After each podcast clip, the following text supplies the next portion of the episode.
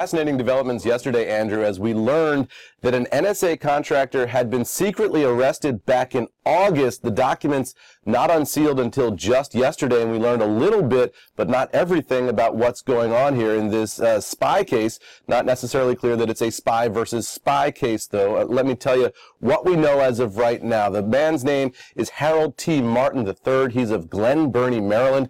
He's 51 years old. He worked at Booz Allen Hamilton. That's a big uh, contractor that does a lot of intelligence work for classified uh, U.S. government agencies. Uh, he's charged now with theft of government property and the unauthorized removal or retention of classified documents that FBI agents found inside his home uh, when they raided his home. Not clear what he intended to do with those documents, whether he was working with a foreign intelligence service or anybody else at this point.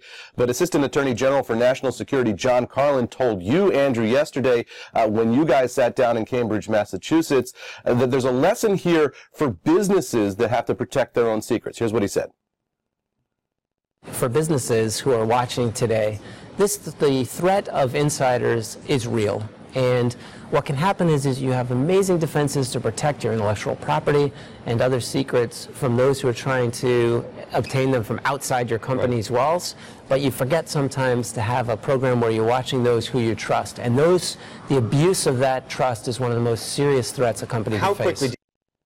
Now, the New York Times reports that Martin is suspected of taking the highly classified computer code that's developed by the NSA to break into the systems of U.S. adversaries like Iran, uh, North Korea, and China, and others. Uh, but it's not clear, as I said, what he did with that data. They said they found it in his house.